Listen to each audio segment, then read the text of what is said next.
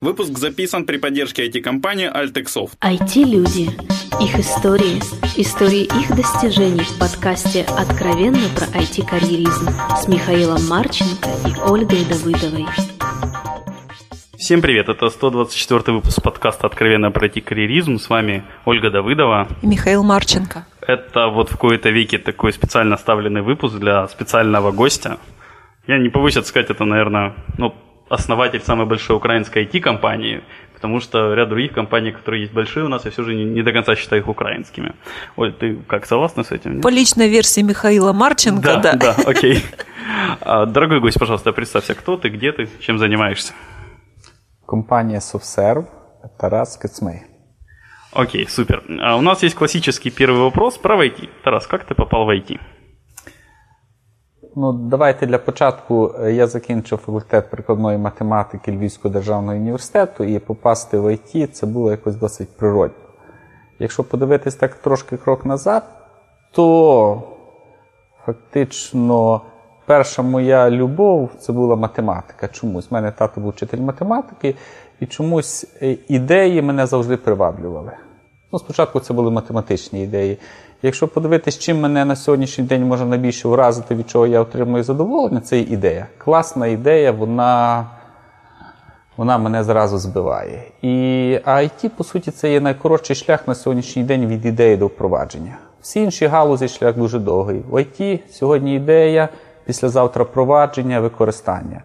І ще що класно, це що Прості ідеї, їх можна згенерувати багато. Ідеї, які можуть впроваджуватись, не так складно. Скажімо, будучи математикою, я бачу там N систем аксіом. Я можу придумати нову систему аксіом, і завтра буде 20 нових ідей. А вони нікому не потрібні. В IT ми бачимо, як IT міняє світ, і це дуже класно це все бачити. А як ви определяете, яка ідея класна, а яка не класна?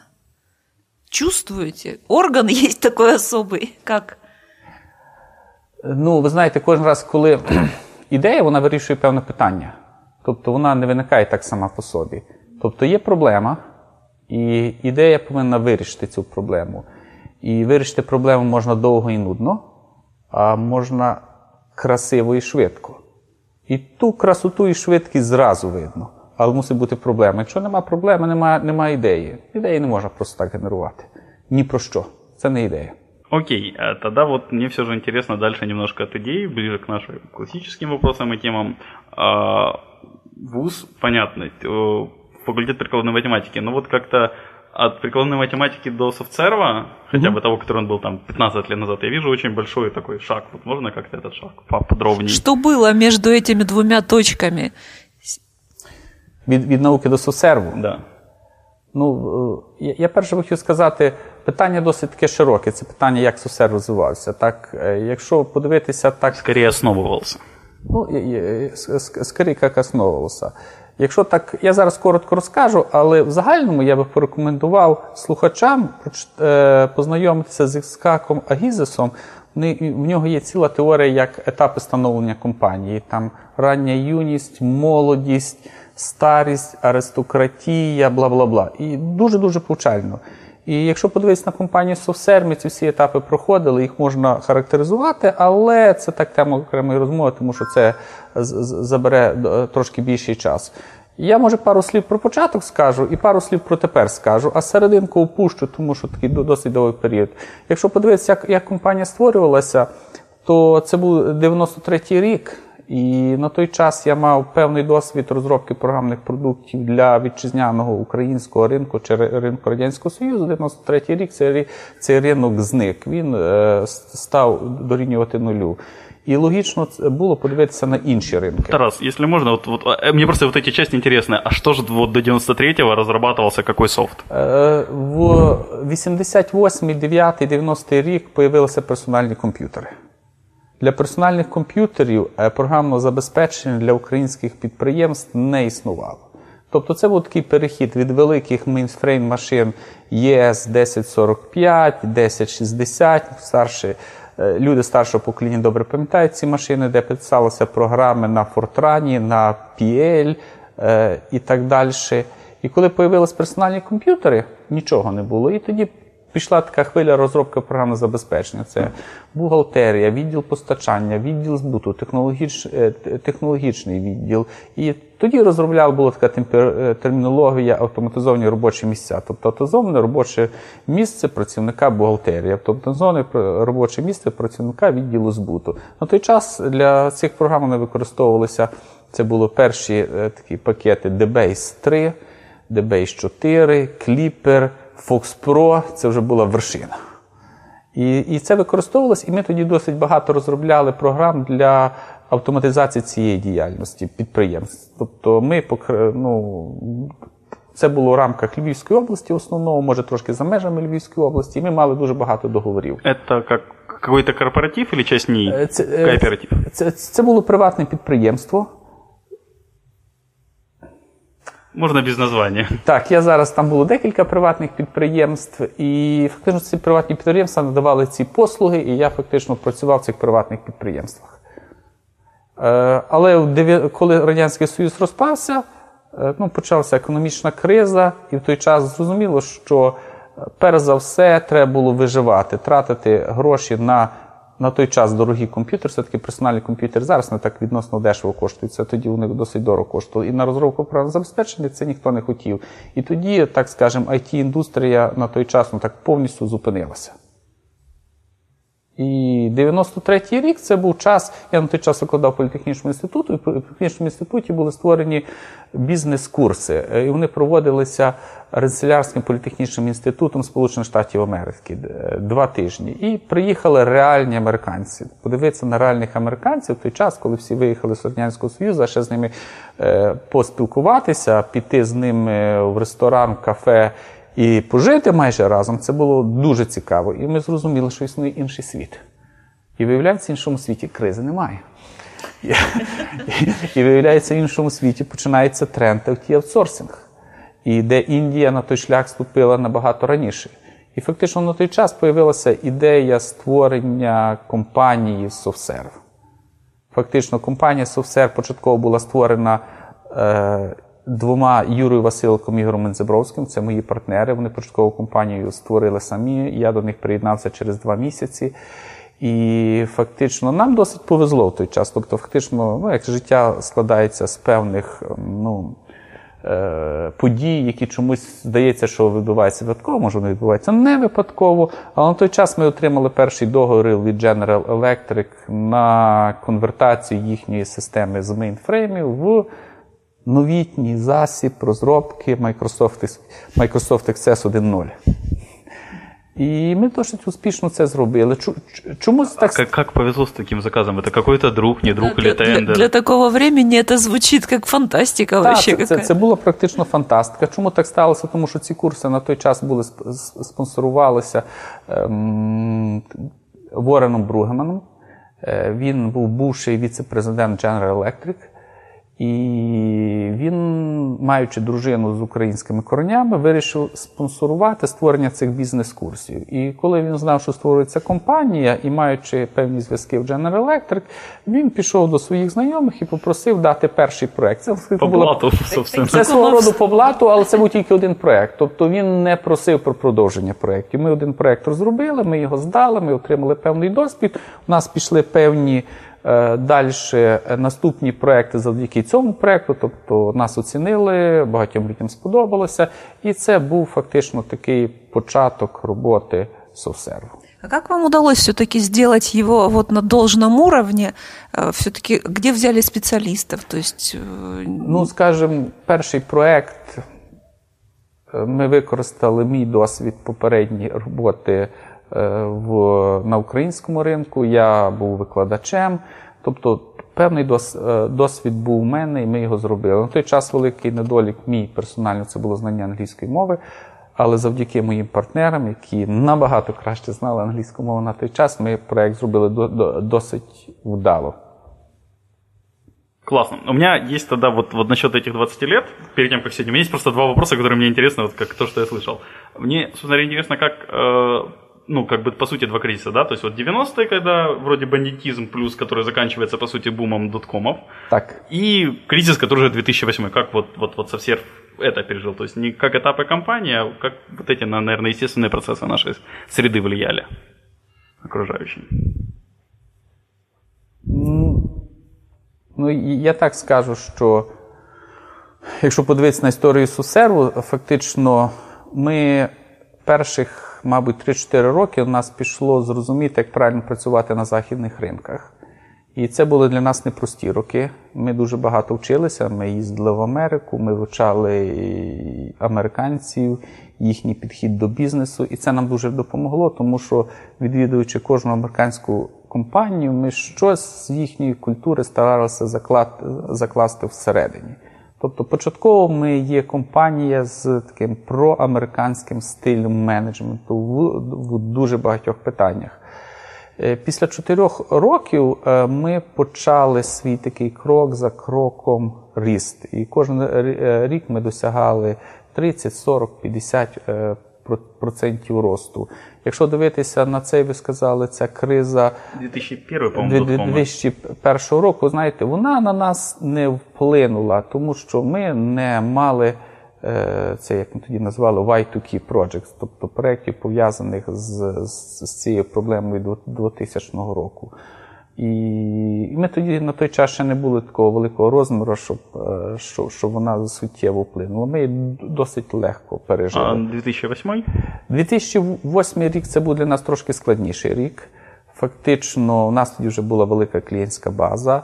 Ряд клієнтів в силу дуже об'єктивних причин скоротили замовлення разом з нами, тому що вони не мали на це фінансування. Ряд навіть наших клієнтів вони стали банкротами. І фактично, якщо подивитися на початку, здається, 2009 року, у нас не було такої дуже великої впевненості, що далі буде криза розвертається, ніхто не міг спрогнозувати. Клієнти зменшують замовлення, відмовляються. Тобто в той час ми фактично, ну кажуть, компанію перевели трошки на таке воєнне положення. Ми навіть скорочення провели незначне. Правда, старалися скоротити не той, хто має, не має роботи, а той, хто це лоу-перформерів. Це пройшло в компанії скорочення. Але фактично ця криза для нас не досить не дуже затягнулася. І тому, якщо подивитися, фактично ця криза була там у 2009 році, то у нас ревеню за 2009 року зросло на 10% порівняно з 2008. Тобто для нас це була може проблема. Ми привикли рости 30-40 відсотків, іноді 45-50. Всі були незадоволені, але коли ми сказали свої проблеми всім навколо, що в нас є проблеми, ми ростемо тільки 10%, всі сказали, ну ви щасливі. Какая, может, есть мысль, почему, в чем ваше ключевое преимущество? Ну, потому что, вот как, как правильно было замечено, не у всех получается так расти. І, ну, я маю на увазі, е, у даному випадку це є Я гал... в цілому. Е, якщо в, в цілому це є галузь аутсорсингу. Галузь аутсорсингу, вона має Е, фактично свої переваги і недоліки. Недоліки галузі аутсорсингу в тому, що е, ключовим драйвером передачі проєктів на аутсорсинг це фактично, як ми називаємо, косткатінг. І галузь аутсорсингу завжди працює на низькій маржі. Це є наш мінус. Наш плюс, коли приходить етап е, економічної кризи, всі стараються зберегти кошти і вони передають роботу в аутсорсинг. І тому навіть е, кризи для аутсорсинг галузі вони страшні, але, але не настільки страшні. Це є можливість отримати навіть нових клієнтів. Я почему-то вот периодически повторяю в подкасте, пир во время чумы мне чем-то вот, вот, вот, вот куда-то туда ассоциация уходит часто. Я не знаю почему. Ну, то есть, когда у всех плохо, получается за счет этого хорошо, потому что все пытаются сэкономить немножко. Ну, і фактично, я не можу сказати, що хорошо. Звичайно, якщо е, економіка розвивається, то можливості росту суттєво більші. Але якщо економіка падає, то є можливості отримання нових замовлень також. Це для нашей индустрии. Так, Тарас, а вот так. у меня, пока я помню, можно такой вопрос? Вот вы да. сказали, что с самого начала практически сделали упор на э, проамериканский способ ведения э, бизнеса, ну, так. менеджмента. А как это ложится вот на наш, на наш украинский так называемый менталитет? Вот как это совпадет? Ну, то есть э, часто считается, что это, в общем, мы очень разные люди. То есть как вам удается управлять вот американскими методами да, с украинским народом? разработчиками, которые делают, вот опять же, работают для того же американского, допустим, клиента? Ну, ви знаєте, що у компанії повинна бути основу компанії складає корпоративна культура чи цінності, які компанії задають. І в компанії треба виставити спочатку правильні цінності. Які цінності такі люди працюють? Е, які цінності такі люди залишаються, інші люди, мабуть, йдуть з компанії. І так, якщо ми говоримо про українських людей, люди, які приєднуються в компанію, вони свого роду переймають ці цінності за рахунок того, що вони вливаються в існуючий колектив, і існуючий колектив фактично їм нав'яз, нав'язує свої цінності. Що для нас, ми, як тоді, що ми скажемо, зробили те, що в Україні на той час ніхто не робив, це здається дивно, це що я зараз скажу. Це коли ми фактично розробляли проекти, то ми складали проектний план, звичайно, ми його розбивали по днях чи по годинах, що має бути виконано. Кожен програміст звітував свій час, кожен день е, перевірялося, хто що зробив і так далі. Якщо подивитися на старий радянський спосіб розробки програмного забезпечення, е, ну, мовки старше покоління пам'ятає, зайдіть на завод, заходиш до програміста, каже, що ти робиш? Ну, от я розробляю тут такий-то блок. І що? Ну, мені начальник сказав, що я це повинен розробити за два місяці. Ну і що ну, я через два місяці йому покажу? Оце був менеджмент. Тобі дають задачу, перевіряють через два місяці. Що ти через два місяці, якщо ти не зробив, ну час втрачений. Ще раз дають задачу. І ще раз дають задачу. І, звичайно, і я вам скажу, що навіть коли ми починали робити, ще коли ми працювали на українському ринку до 93-го року, у нас був подібний підхід. Ми тоді ж так, ну, з точки зору менеджменту, ми не були дуже такою просунутою компанією. У нас було подібно.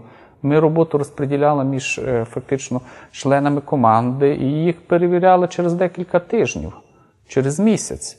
Ну, не вийшло, то не вийшло. Зробимо пізніше. То в софсерві ми фактично це був такий досить. Е, по годинах ми все дивилися, як ми йдемо, і за рахунок того, у нас ми яка проблеми на самому ранньому етапі бачили. І фактично, знаєте, програмісти це є народ творчий. І коли ну, знову ж таки це історії з це ще з 90-х років, е, часто програмістів питаєшся, а скільки тобі часу треба розробити, скажімо, цей модуль, блок, функції? Ну, така найбільш стандартна відповідь людини, яка тільки прийшла в соцсервіс, каже, а як я можу сказати? Це ж творчість. Якщо мені піде, я це за дві години зроблю, не піде за два тижні. Ну, дві години, два тижні досить великий розклад. І в мене була така стандартна відповідь, що є ремесло і творчість. Кожен ремісник знає, за скільки часу він зробить, скажімо, кошик, що вони там роблять. Е, і різниця між ремеслом і творчістю є в тому, що якщо людина класно знає свою справу, то це ремесло. Якщо вона погано знає, то це творчість. На жаль. Якщо мені кажуть, що мені треба це створити, у мене питання кваліфікації. Мабуть, треба взяти просто більш кваліфікованого чоловіка, щоб йому допоміг. Правильно подивитися, скільки це треба часу, не витрачати час на даром і так далі. Ремесло показатель е, професіоналізму. Ремесло показатель професіоналізму. Е, всі ми хочемо бути творчими людьми, тому кожен, коли досягає певного рівня професіоналізму, це для нього стає скучно, це вже ремесло. Потрібно йти далі, звичайно. Але ми це повинні розуміти, цей принцип. Вот. А как раз к этому принципу, по-моему, можно хорошо от этого принципа перейти к тому, что происходит в сервисе сейчас. Вот мы как бы поделили. Угу. Ну, Зараз в софсерві є наступний так розвитку. Тобто, це є фактично, ми повинні за 5 років в софсерві йти, скажімо, в вищу лігу it аутсорсингу світу. Якщо подивитися сьогодні на софсерв, ми в вищій лізі України, мабуть, без сумніву. Але чи ми є в вищій лізі світу? Чи ми там в десятку світових аутіосорсинних компаній входимо? Мабуть, ні. А хочеться. І тому це є такий наш наступний план. Як це зробити? Знову це, мабуть, така довга е, розповідь, стратегія компанії і так далі. Ми це уникнемо. Це окрема розмова. Окей. Я думаю, где-нибудь там General Electric очередной где-то там есть на примете. Я немножко, наверное, тогда вернусь совсем в дальние времена. Э, просто вернулся к подготовленным заранее вопросам. Э, если я правильно понимаю, у вас есть научная степень в том числе. Так. Она как-то помогла, не помогла работе? Ну, ну, как би, ну, роботи? Знову ж таки, щоб зрозуміти, чому вона в мене появилася. Я, як кажуть, наука мене якось так захоплювала з сьомого класу. І будучи ще в сьомому класі, маючи змогу їздити на різні республіканські союзні олімпіади по математиці, бачучи світил науки, вони для мене були в той час боги. Я якось там в той час сказав, бути серед них це просто класно і круто. І коли я закінчив університет, захистити кандидатську дисертацію, це для мене е, було ну, так, дуже послідовною подією. Я це зробив через три роки після закінчення університету. Я захистив кандидатську дисертацію, вибрав собі тему, яка мене цікавила, і отримав цю степінь кандидата. Наскільки вона мені помогла, ця степінь? Мабуть, трошки помогла, але, мабуть, не дуже. В бізнесі мається на увазі. І не сильно помішала, я так думаю. І не сильно помішала, правильно. Кстати, вот Оля часто любит задавать вопрос, тут что-то она его сейчас не задала, а меня хочется задать. А если бы вот, вот то, как сейчас все есть, вернуться там в 20 лет назад, ничего бы не поменяли, то есть в плане а, совсерв ну, делали, то есть довольны тем, что получилось? Е, так, звичайно, що я задоволений. Якщо повернутися 20 років назад і бути таким ж самим зеленим і недосвідченим без знання англійської мови, мабуть, би робив так само. Якщо б я вже знав е, дуже добре англійську мову, мав якусь бізнес-освіту, мав досвід, я би цей шлях пройшов, мабуть, швидше. І все. Окей, э, давайте дальше. А есть ли какие-то лично у вас или у Совсерва планы по созданию собственных продуктов? То есть вот это частый спор аутсорсинг, product development? Угу. Ну, я вам скажу, у нас є плани будувати, плани на створення власних продуктів. Конкретних планів на сьогоднішній час е, у мене немає, хоча я досить працюю активно з багатьма ідеями. Але коли ми говоримо про софсер, дуже часто кажуть, що софсер є чисто аутсорсна компанія, в сері насправді є декілька інших напрямків, скажімо, Е, напрям Софсер бізнес-системи це є продуктова компанія. 120 чоловік працює в продуктовій цій компанії. Мабуть, не така маленька компанія, може і найбільша компанія у Львові продуктова, але вона якось так в тіні великого софсерву. Ми створили власний продукт, це є SalesWorks, це є автоматизація роботи дистриб'юторської діяльності. На сьогоднішній день це є продукт номер один в Україні, це без сумніву. По СНГ у нас є два два конкуренти. Серед наших клієнтів досить великі бренди Sunbev, Kraft Foods, Unilever, Оболонь і так далі. В Україні ми покриваємо практично 70%, 70% ринку. В Росії ми зайшли трошки пізніше, є конкуренти, і ми так активно постараємося відвоювати ринок саме Вірменія, Грузія і так далі. Досить успішний продукт. Ми дуже багато інновацій в цьому напрямку робимо також. Просто він в тіні. Ми, коли говоримо про софсер, ми завжди говоримо про головний напрямок, а про це і не говоримо. У нас є один ще один продукт для Львівської міської ради. Тобто в Львові ми розробили продукт для автоматизації збору платежів за комунальні послуги. Це є з одної сторони, ми створили таке, скажімо, хмарне рішення для всіх ЖЕКів Львова, де всі бухгалтерії Львова є в одному місці, уніфіковані, що дає змогу скоротити затрати і зробити прозорість повну для Львівської міської ради по ведення бухгалтерського обліку, показників, показників і так далі. Так. Саме повна прозорість для BI рішення по вчасності проплати платежів населеннями. І населення може проходити ряд є банків, де вони проходять банк, банк має повну інформацію по їхніх боргах, не треба ніякої квитанції і так далі. То саме зараз з електротрансом робимо. І фактично це є такі, е, чоловік каже, продуктові рішення, тому що ми їх плануємо переносити на інші міста. І в Львові вони дуже добре працюють. Це була ваша ініціатива або все-таки городських властей? Це було в даному випадку міських, міської ради на сьогоднішній день. Ну, Наша компанія має досить добру репутацію, особливо у Львові. І ряд продуктів у нас дуже просять, щоб ми їх виконували. Ми кажемо, ми це не можемо. Сосе просто, якщо ми сказали, що ми це зробимо, то ми це зробимо. Ми все це дуже добре розуміють. Ці продукти трошки мають такий е, відтінок непрофітності. Тобто наша початкова етапа зробити якийсь бути таким добрим жителем міста Львова, зробити свій якийсь соціальний внесок. Звичайно, нам за це платять, але щоб я сказав, що ми там профіт маємо, я до цих пір не впевнений. Хоча наша ідея масштабувати на інші міста, якщо ми масштабуємо на місці місця, це вже буде бізнес. На сьогоднішній день це не зовсім. Бизнес должен быть социально ответственным. Так. О том как раз про это. А, хорошо, окей, давайте дальше. А, правильно понимаю, что заказчики есть не только из США? Ну, и так. не из Украины. Какие национальности, типы заказчиков ближе, дальше, каких больше, с какими интереснее? Отличаются они вообще? Ну, вони, звичайно, відрізняються. Тобто, у нас історично так склалося в силу історії, що ми працюємо з, на американському ринку, і Ми, мабуть, багато чого навчилися від американців, і нам з ними дуже просто працювати. тому, якщо на сьогодні говорити, з якими компаніями найпростіше працювати, це з американськими. І тут є може декілька таких факторів. Перше, Америка, країна по своїй суті, вона досить відкрита, вона дуже швидко приймає рішення на, на, на всіх рівнях. І все-таки Америка це і центр розвитку it технологій. І беручи це це все, це нам досить легко працювати. Ми старалися працювати з європейськими замов... замовниками в Західній Європі на початку, ну, середні 90-х, на початку 2000-х років. Проте ми не, не змогли в той час свою американську модель впровадити в Європі. Вони, європейські замовники, більше нас тиснули до бодішоп моделі.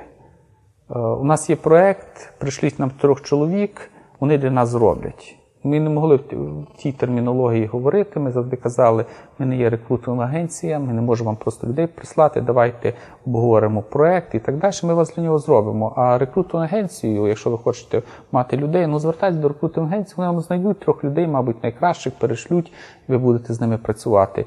І в той час нас нас не вдалося. Хоча зараз е, нова наша стратегія, ми все-таки плануємо зайти на європейський ринок. Для себе ми визначили чотири е, зони в Західній Європі: це є UK, е, ці Nordic Countries, Benelux і Німеччина. І ми плануємо маємо стратегію, як заходити в ці в ці країни. Ну, звичайно, Росія, Україна, ми завжди тут були. Але ми Росія, Україна це і інші сервіси надаємо. Це не є розробка програми забезпечення продукти, які я вам навів приклади. Окей. А, давайте тогда пойдем дальше. А, опять же, ну, насколько я, как не знаю, было несколько поглощений, объединений совсерва с другими компаниями. Угу. Зачем, как, почему, когда? Ну, не обязательно все перечислять, просто какие-то процессы. Зачем это вообще происходит? Угу. Кожен раз, коли проходить е, покупка нової компанії, фактично е, є декілька причин, чому це робиться. Перше, це і доступ до ринку праці Локального ринку праці. Друге, це є отримання нових клієнтів. Е, третє це є, мабуть, певна експертиза, яка е, та компанія має. Можливо, свої е, компанія має певну IP, тобто якусь інтелектуальну власність. Кожен раз, коли це робимо, треба дивитися, ну, це повинна бути певного роду синергія. Якщо ми отримуємо нових клієнтів, ми повинні розуміти, що цим новим клієнтам ми можемо дати ті сервіси, які дана компанія не має. Якщо ми отримуємо нову експертизу, ми повинні розуміти, що та експертиза може бути використана для наших існуючих клієнтів. І на основі цього всього будується. Якщо тільки створювати компанію за рахунок, скажімо, ресурсів, багато хто вважає, що створити компанію це ресурсна база, це перш за все, більше нічого не дивиться. На жаль, цього одного фактору ну, недостатньо. У нас є фактично такий добрий приклад, е, коли ми купили компанію. Це сьогоднішній, на сьогоднішній день це наш Севастопольський офіс. Е, фактично... Вот буквально після вас, примерно через неділю, вийде з Ігорем Цимбалом інтерв'ю. Так, так. Ігор Цимбал – це директор нашого Севастопольського офісу. Він був директором е, попередньої компанії. Попередня компанія називалася Alvion, зараз це SoftServe. На той час, коли ми купили цю компанію, ми отримали нову експертизу, BI, е, ми отримали нового клієнта Axiom, це досить був великий клієнт.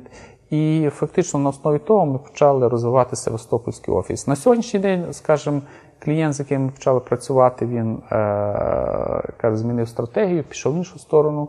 Але офис досить успешно развивается. А вот вам удается, э, вы говорили о корпоративной культуре, да, которая для вас важна, вот как для компании, а вам удается ее интегрировать вот в разные офисы? Тем более, когда вы приобретаете вот какую-то чужую уже так, культуру. Так, так. Ну, фактично, як ми це робимо? Це звичайно. Тобто, у нас в компанії є так звані є вертикальні напрямки, горизонтальні чи функціональні напрямки. І фактично ці функціональні напрямки дозволяють е, робити єдину культуру. скажімо, ну, стандартний функціональний напрямок для корпоративної культури це є відділ ресурсів чи HR-напрямок. Тобто Севастопольський HR він підпорядковується керівнику HR всієї корпорації. Фактично там проходить таке подвійне підкоряння. З однієї сторони, він підпорядковується директору локального офісу, а з другої офісу корпоративному HR. Всі навчання, які ми в корпорації робимо, нововведення по HR, це мусять бути HR всіх наших девелоперських центрів. І через них, звичайно, ми створюємо якісь єдині підходи. Аналогічно до компетенції, якщо у нас є Project Management Office, це розробка Project Management компетенцій, підготовка наших Project менеджерів і так далі. Вони е, дивляться єдиний зріз по, по всіх девелоперських центрах. Тобто, якщо ми купили Севастопольський офіс, першим кроком ми зробили, всі люди розбилися по категоріях. Ви project менеджери ви працюєте в PMO офісі. PMO офіс, директор PMO офіс приїжджає в локальний офіс, Севастопольський офіс, робить співбесіди, знайомиться, дивиться якісь дискрепенсі, складає план е, навчання кожного project менеджера щоб підвести під, під, е, до наших стандартів і так далі. І такий процес крок за кроком, і ми вирівнюємося. Це аналогічно по Java компетенції, .NET компетенції, HR, Office Support аналогічно, стульчики, стіни, світло. Все повинно бути в єдиних е, стандартах. Ну і, звичайно, сеньор менеджмент повинен їздити, виступати, корпоративні свята проводити. Скажімо, цього року у нас було 20 років, Севастополь при, е, е, робив ну, фактично таке корпоративне свято, Дніпропетровський офіс, Севастопольський офіс на березі моря. Е, було ряд людей зі Львова, приїхало, я був. Це теж серйозна подія для того, щоб будувати корпоративну культуру. Вот, хорошо. Давайте тогда немножко перейдем дальше. Закругляться, да? Не, какой закругляться? Есть еще вопросы. У меня минутов на 10-15 точно вопросов еще хватит. Давайте. А, один такой немножко провокационный, наверное, вопрос. Планируется да. ли IPO? То есть EPAM уже вышел, Люксофт вроде вот-вот-вот выйдет. IPO це є один з можливих способів, куди ми рухаємося. Щоб я сказав, що ми прийняли рішення йти на IPO, мабуть, ще ні. Тобто, я думаю, що це рішення потрібно буде приймати через 2-3 е, роки. Але також не приймалось рішення не виходити на IPO. Понятно. Насчет поглощения немножко вернемся. Может, помните примерно, сколько компаний вот пришлось поглотить? Ні, ні, у нас є тільки один випадок поглощення, а, Севастополь. тільки Севастополь. Угу. Окей, понятно. В Харькове таких планов у вас нет? Э, вам помогают просто, или у вас другие планы на компанию, которая вам помогает в Харкові? Е, ну, на, на на, сьогоднішній день так, ми працюємо з локальною харківською компанією, яка допомагає нам робити аутстафінг. Е, фактично для нас знаходить ресурси, з якими ми працюємо. Фактично, ця харківська компанія ну, для нас зараз вона дуже нам велику допомогу робить, тому що вона розуміє специфіку харківського ринку і так далі. А чи ми хочемо її купляти? Мабуть, ні, тому що це аутстафінг. Тобто, я думаю, що через деякий час ми у Харкові розвинемо свій відділ HR, свій рекрутинг, і ми продовжуємо це таким чином, і це у нас така домовленість. Могу я спокійно вернутися з Львова в Харків, не міняє компанію? Е, дуже спокійно. Це, це це, класно. У нас ряд офісів так створилося, що люди спочатку працювали у Львові, е, здобули ну, ніби певний рівень, який нам потрібно, і зрозуміло корпоративну культуру. Якраз пропитаєшся і вернешся вже я, як носитель. Я з цими цілями їхав. Ні, ну насправді е, насправді це, це, це дуже важливо, тому що якщо ви візьмете одних і тих самих 10 чоловік і проект, вони будуть сидіти. Окремо і будуть сидіти всередині компанії, ви отримаєте два різні результати. Вони здається, що вони сидять просто всередині компанії, а вони постійно спілкуються, Е, до них підходять, дивляться, допомагають, підштовхують, мотивують. Два різні результати. То есть удаленную работу вы не принимаете, да, как вот возможность? Так, так. Всі, ну, Ми мотивуємо людей, щоб працювали всередині офіси, були всередині колективу. Це набагато кращий результат виходить. Звичайно, є винятки, хтось хоче попрацювати вдома і так далі, але це поодинокі ну, випадки. Це як ісключення, да? Так, це як ісключення. Окей, э, следующий вопрос. Есть ли смысл, как на ваш взгляд, э, местным нашим украинским айтишникам ехать работать или только учиться на там, за границю Європа, Америка, ну, Азія може бути? Ну я думаю, що це обов'язково потрібно. Всі, хто мають сили, можливості, сміливість, вони повинні це робити. Їхати, вчитися, працювати. по можливості повертатися, по можливості наладжувати співробітництво з Україною. Я є певного роду патріот. Я би хотів, щоб всі, які працюють за кордоном з України, якось робили якось трошки внесок назад. І це є нормально. Там, де ти виріс, народився, чому б це не робити? Я хочу сказати так загальному, якщо подивитися на нашу компанію, все в нас е, ну, у нас зараз є така, скажімо, програма. Ми хочемо е, е, нарощувати е, кількість людей, які від соцсерву працюють за кордоном. В загальному, щоб мати стратегічні відносини з клієнтом, треба бути близько до клієнта. Якщо ти від клієнта далеко, важче розуміти потреби і так далі. І ми створюємо програму, як мотивувати наших людей поїхати за кордон, попрацювати, повчитися, потім повернутися. Це ж поді ударяє по каткостам, наскільки я розумію. Ну, в даному випадку клієнти готові платити. Мм. Так, ми маємо додаткові витрати, це і так далі. Клієнти готові це перекрити, тому що це для них вигідно. Okay. Але якщо подивитися, зараз не так багато в Україні склалася ситуація, що не так просто людей мотивувати поїхати. Львів, класне місто, класний lifestyle і так далі. Тобто, я, чесно кажучи, хотів би бачити, що, що, що в нас є більше людей, які рвуться поїхати, добитися. У нас и так на дальше. ребята очень не против, насколько я помню. Ну, в ряд, как минимум, поехать. Добре, класно. Але ну, це, це, це нормально. Знову ж таки, ті, хто їдуть за кордон, це треба розуміти, вони не повинні там робити ту саму роботу, що роблять в Україні. Якщо робити ту саму роботу, що роблять в Україні, для чого туди їхати? Якщо ви поїдете за кордон і там далі будете сидіти за комп'ютером програмувати, ви то саме можете робити і у Львові. Якщо їхати туди, треба робити певну екстра роботу. Це треба бути комунікатором, е, якимось зв'язковим між американським офісом, українським офісом. Це треба якусь додаткову цінність туди привносити. Велью наращувати нужно. Так. І щоб цю е, цю додаткову цінність е, приносити, ну це треба, щоб певна була зрілість. Можливо, люди хочуть поїхати, якщо вони молоді, 22-23 роки, сім'ї немає, вони рвуться. Просто ще моєї тої зрілості немає. Ті, що мають зрілість, сім'я, діти. Отдохнуть немножко. Це питання по-іншому зразу стає. Вот-вот. Хорошо. А, дальше. Насчет образования. Опять же, насколько мне известно, у вас есть MBI гарвардский. Так. Дистанционный, не дистанционный, почему гарвардский и почему, в принципе, MBI? Ну, значить, е, фактично, ну, я давно хотів здобути бізнес освіту. І в процесі здобування бізнес-освіти я старався познайомитися з локальними бізнес-школами, Києво-Могилянська бізнес-школа, Львівська бізнес-школа і так далі. І в процесі знайомлення я побував на дуже багатьох лекторах і так далі. І мені здалося, що я вже прослухав все, що вони можуть розказати. Досить близько, там поїхав на двохденні курси по фінансах, поїхав на курси по HR і так далі. І я так подивився, думаю, треба щось краще. І чисто випадково. Чисто випадково я знав про Гарвард бізнес-школу, що що є спеціальна програма, це називається Owner President Program для власників бізнесів, які є в топ-менеджменті. Тобто це спеціальна програма. І я її вибрав. Фактично, це є трьохрічна програма, але суть того заключається, що е, раз у рік це є така сесія три тижні, і треба там бути три тижні. І я дуже задоволений. Фактично, якщо подивитися слухачі цієї програми, це було 150 людей зі всього світу. Мабуть, 40% американців, 60% неамериканців. Бразилія, Індія, Франція, Китай, Японія і так далі. Е, всі жили в гуртожитку. Нікому не можна було жити поза гуртожитком. Всі були поділені на групи по 8 чоловік. Кожна група це була як маленька сім'я. Е, нон-стоп спілкування і вдень, і майже вночі.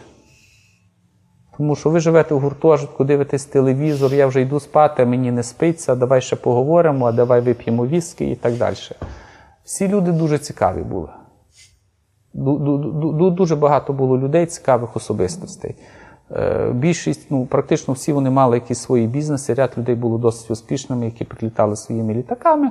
Ряд людей було таких, як я, що ще літаки не купили і ще не, не впевнені, що вони їм потрібні.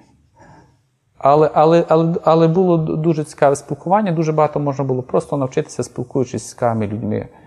Програма була побудована все-таки Гарвард і Гаврад, викладачі теоретично і і практично були дуже ну, освічені. Практично дуже часто, коли читалися лекції про відомі компанії, запрошували людей з цих відомих компаній, засновників прийти на лекцію і трошки додати специфіки. Тобто є компанія мільярдний чи два мільярдний оборот, вона так то працює. Е, такі то були ситуації. Давайте розберемося, що, яка наступна стратегія, бла бла бла.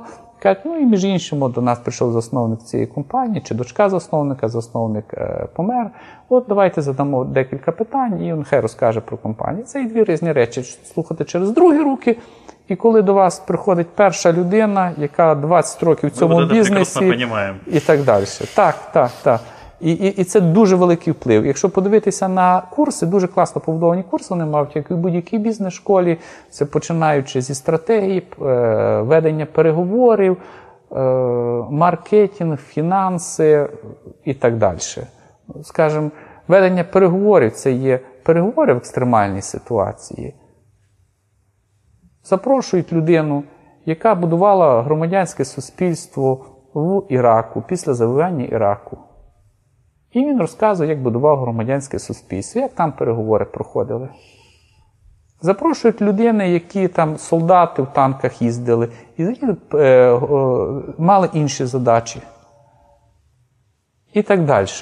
І було дуже цікаво, воно дуже класно підібрано на, на всіх етапах. Чи переговори, чи чи, чи, чи стратегія, чи, чи чи, маркетинг. Ну, Це було непросто, я так думаю. Це було дуже непросто, тому що на, насправді, е, ну як кажуть, кожен день це три лекції. До кожної лекції давали, треба було підготуватися і прочитати там ну, там 30-50 сторінок і дати відповіді на питання.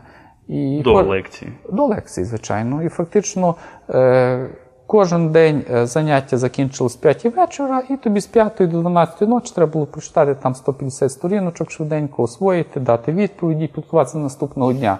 Наступний день починається в пів восьмій ваша група, 8 чоловік сидять в одній кімнаті, і ви між собою обговорюєте матеріал цього дня, ділитеся між собою, е, хто який дав відповіді.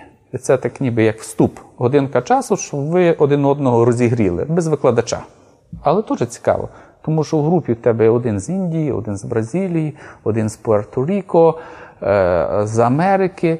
І люди дають тобі різні погляди на цю ситуацію. З ними годинку поспілкуватися про ці всі кейси, які реально написані, дуже цікаво. У 9 ранку починаються нормальні заняття. Півтори години одна лекція з е, цікавими людьми і так далі. Після обіду завжди одна optional лекція, завжди є бажання піти, ти ж за все проплатив, чому не піти. Более приличные деньги, насколько я понимаю. Так, і в результаті в тебе все закінчиться 5-6 година і починаєш готуватися до нового дня. І лягаєш 12-2 година ночі. Швидше чомусь не виходить. Вот мне как-то насчет образования, получается, зашел разговор и захотелось спросить, я, опять же, насколько помню правильные ответы, вы были учителем, ну, преподавателем, точнее. Так. Когда бросили, не скучаете ли за преподавательской работой, или вы еще продолжаете преподавать? Ну, ви знаєте, я думаю, що суміщати викладання і роботу, воно досить корисно і потрібно. Я це робив 10 років. На сьогоднішній день ряд. Е- топ-менеджерів нашої компанії це мої бувші студенти. І, і це класно. Фактично. Я, як кажуть, на жаль, не зміг довше продовжити 10 років, тобто компанія зросла до розміру, де мені було досить важко суміщати. Але це теж свого роду соціальна нагрузка. 10 років я якось віддав дань інституту і так далі попрацював. Ем, це нормально, це класно. Чи я би хотів, так, я би хотів, але треба подивитися що читати? Мабуть, е, математичні, технологічні е, предмети я вже відстав, мабуть, мені буде тяжко їх читати, то що я читав раніше. Щось більш те, е, що я останнім часом роблю, воно було мені цікавіше. Окей. Тогда будем потихоньку закругляться. У меня вот такой, наверное, большой последний важный да. вопрос интересный. Куда движется IT в целом и в Украине в частности, на ваш взгляд? В загальному, якщо ми подивимося на Гартнер, IT росте цілому світі, IT аутсорсинг. Все-таки в Україні IT і IT аутсорсинг досить перетинаються. IT е, аутсорсинг займає таку леву частину. Гартнер каже, що росте. Україна, е, це є зараз top location. Як мінімум для Західної Європи, для it аутсорсингу Це top location. Ви будь-кого запитаєте, всі, хто цим цікавляться, це є номер один. І є ряд фактично причин цьому. Я на них зупинятися не буду. Якщо подивитися на нашу галузь, це є розробка програм забезпечення, тому що якщо it аутсорсинг ми говоримо, для для країни it аутсорсинг це розробка програм забезпечення на аутсорсинг, то фактично ця галузь теж мігрує. Вона мігрує в сторону, зараз ми називаємо такий термін Product Development Services 2.0. Е, це теж е, все більше і більше ця складова додаткової вартості додається в сервіси компаній. Е, яка складова додаткової вартості, щоб бути короткому, це, мабуть, компанії повинні покривати повний цикл розробки програмного забезпечення, починаючи з генерації ідеї, концепції, е, архітектури, розвитку і закінчуючи підтримкою. Друге, це компанії повинні е, набувати досвід в індустріях, в яких вони працюють. Якщо подивитися на нашу компанію, то ми вибрали для себе три індустрії: це є healthcare, це є infrastructure system і це retail. Interactive Systems это по типу амазоновського обезпечення блоків? Це є Cisco, наші клієнти, BMC по цьому напрямку працюють. Це швидко, швидше такі, е, е, такі досить технологічні проекти, де бізнес, складова бізнес-логіки дуже низька, практично немає. Якщо ми про healthcare говоримо, то healthcare фактично дуже велика це і бізнес-складова. Ми будуємо е, системи для моделюємо певні бізнес-процеси. Е, там це, це не так. І фактично для того, щоб тримати стратегічні відносини з клієнтами, е, треба мати професіоналів е, по, по, по цьому напрямку. Професіонали, якщо ми працюємо з банками, скажімо, треба мати людей, які працювали в ІТ в банках 10, 15, 20 років. Тільки тоді можна працювати на стратегічному рівні. І останнє це є IP. Також треба створювати свого роду IP по, по цих напрямках. Коли ми говоримо по IP, це не значить продукти. Дуже часто люди сприймають, коли говоримо, що ми наприклад, створити IP, що ми створимо конкуренцію існуючим клієнтам. А це не є так. Тобто, якщо говорити про IP, там є ніби такі два основні напрямки. IP це є IP-акселератори, це е, свого роду певного роду, скажімо, фреймворки, які пришвидшують ваш процес розробки. Якщо ви спеціалізуєтесь на розробку хмарних рішень, і у вас є свій фреймворк для побудови хмарних рішень, то ви своїм клієнтам можете запропонувати розробити певного роду хмарні рішення в два рази швидше, базуючись на своєму фреймворку. Time to market це для клієнта дуже важливо. Це, це його стратегія. Чим швидше він вийде на маркет, тим більше він захопить маркет. То це не є питання грошей. Це стратегічне питання, і кожен раз, коли ти даєш клієнту такі речі, питання про ціну, про бодішоп не обговорюється. І другий такий напрямок ем, продуктів це, мабуть, є такі свого роду енхенсери. Це доповнення до клієнтських рішень. Якщо, скажімо, Microsoft е, робить, має SharePoint портал і хоче продавати його успішно в Україні. Як ви на SharePoint порталі зробите рішення для медицини, для банку і так далі, ви для Microsoft будете самим кращим партнером. Ви свого роду створили своє IP. Чи воно конкурує з Microsoft? Ні, воно його підсилює. І це і другий напрямок. І і треба постійно працювати по цих напрямках, щоб створюватися. І це є так звані Product Development Services 2.0. І туди мы рухаемся. Оля, у тебя какие-то еще вопросы есть? Да, про то событие, на котором мы сейчас находимся. Да, тогда задавай. Ну, это же твой вопрос. Задавай, ты, ты же о нем вспомнила. Идея IT-уикенда – это софтсерв? Так, Э, ну, просто мы находимся, для тех слушателей, которые еще не поняли, мы просто с Мишей здесь находимся. Угу. Вот. А зачем, ради чего все это было? І зараз, собственно, є? Е, ну, Ми розуміємо, що на сьогоднішній день кадрове, кадрове питання дуже гостре. І нам всім, хто працює на нашому ринку, треба робити свій внесок в розвиток е, персоналу. Це свого роду наш свій внесок. Е, ви сьогодні бачите, ми фактично створили декілька таких сесій, сесії присвячені, скажімо, project management, різним різним напрямкам. Е, фактично чотири сесії. Це свого роду навчання, це свого роду ем, таке зарядження енергії людей, які прийшли для їхнього наступного професійного і кар'єрного, і кар'єрного розвитку. І це треба всім робити. Ми за, щоб всі компанії раз у рік робили подібні івенти. Воно, звичайно, е, ринок ресурсів ну, він буде набагато швидше розвиватися. І це є така ніби наша основна ціль. Звичайно, коли ми це робимо, ми якось софтсер краще позиціонуємо на цьому маркеті, на HR-маркет. Це також для нас досить важливо позиціонування е, компанії софтсер. Тем не менее, на этой площадке, в общем, достаточно широко представлены другие компании, как бы конкуренты софтсерва. Угу. То есть вам не страшно это? Ну, то есть вы, не, ну, по це, суті, для вас це ж не, не комерческое предприятие абсолютно. Так, це, звичайно, не, не комерческе. Ну, це тільки він-то-він. Якщо до нас приходять працівники інших компаній, і вони пришвидшено будуть розвиватися, супер. Ми ж не конкуруємо з, з Люксофтом і ПАМом і так далі за замовлення практично. Ми конкуруємо на глобальному ринку, там є достатньо конкурентів. Якщо з ними ми конкуруємо, ми конкуруємо за ресурси. І якщо ми ці ресурси розвиваємо, це всі від цього виграють. Всі.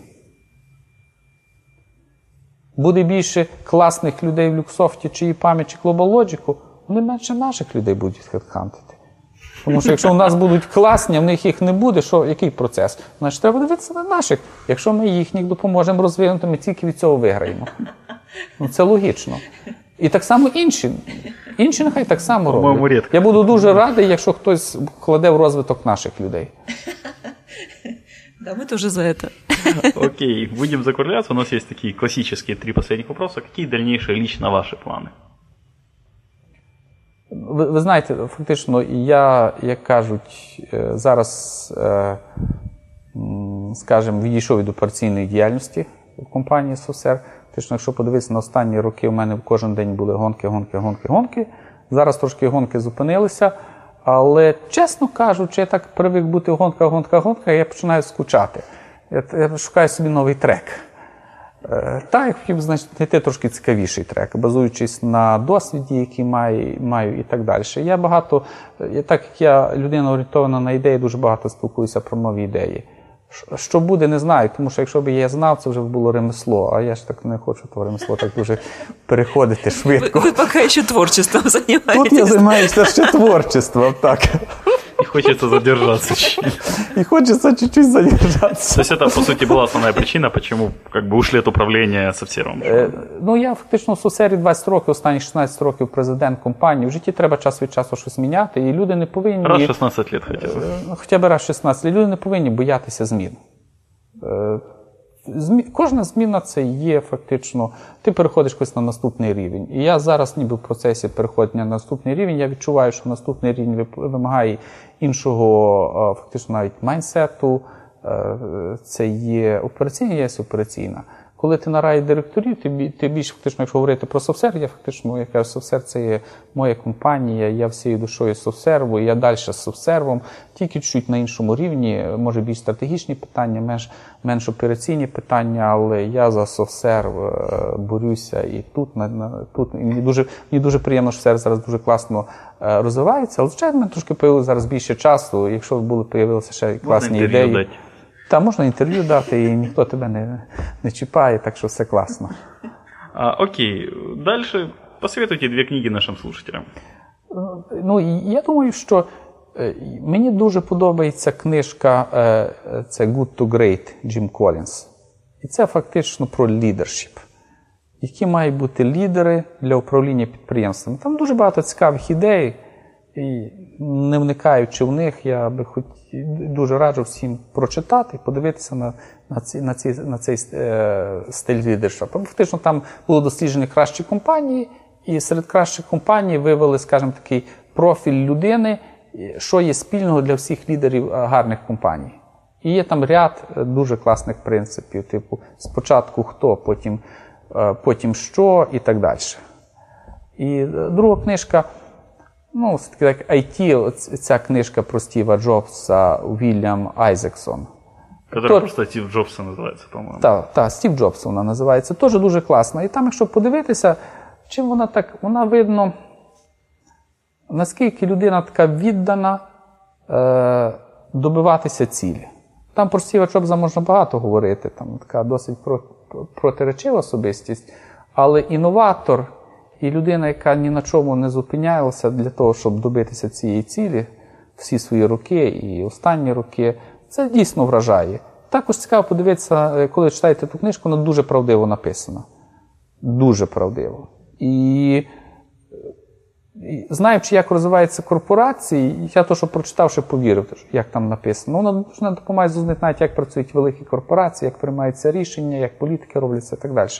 Теж дуже повчально. Так що IT, кожен айтішник бажано всю цю книжку прочитав. Трошки грубо, забирає часу, але воно дуже цікаво. Окей, і саме последнее. Пожелайте что-то хорошее нашим слушателям. А, Ну, ви знаєте, як кажуть, е,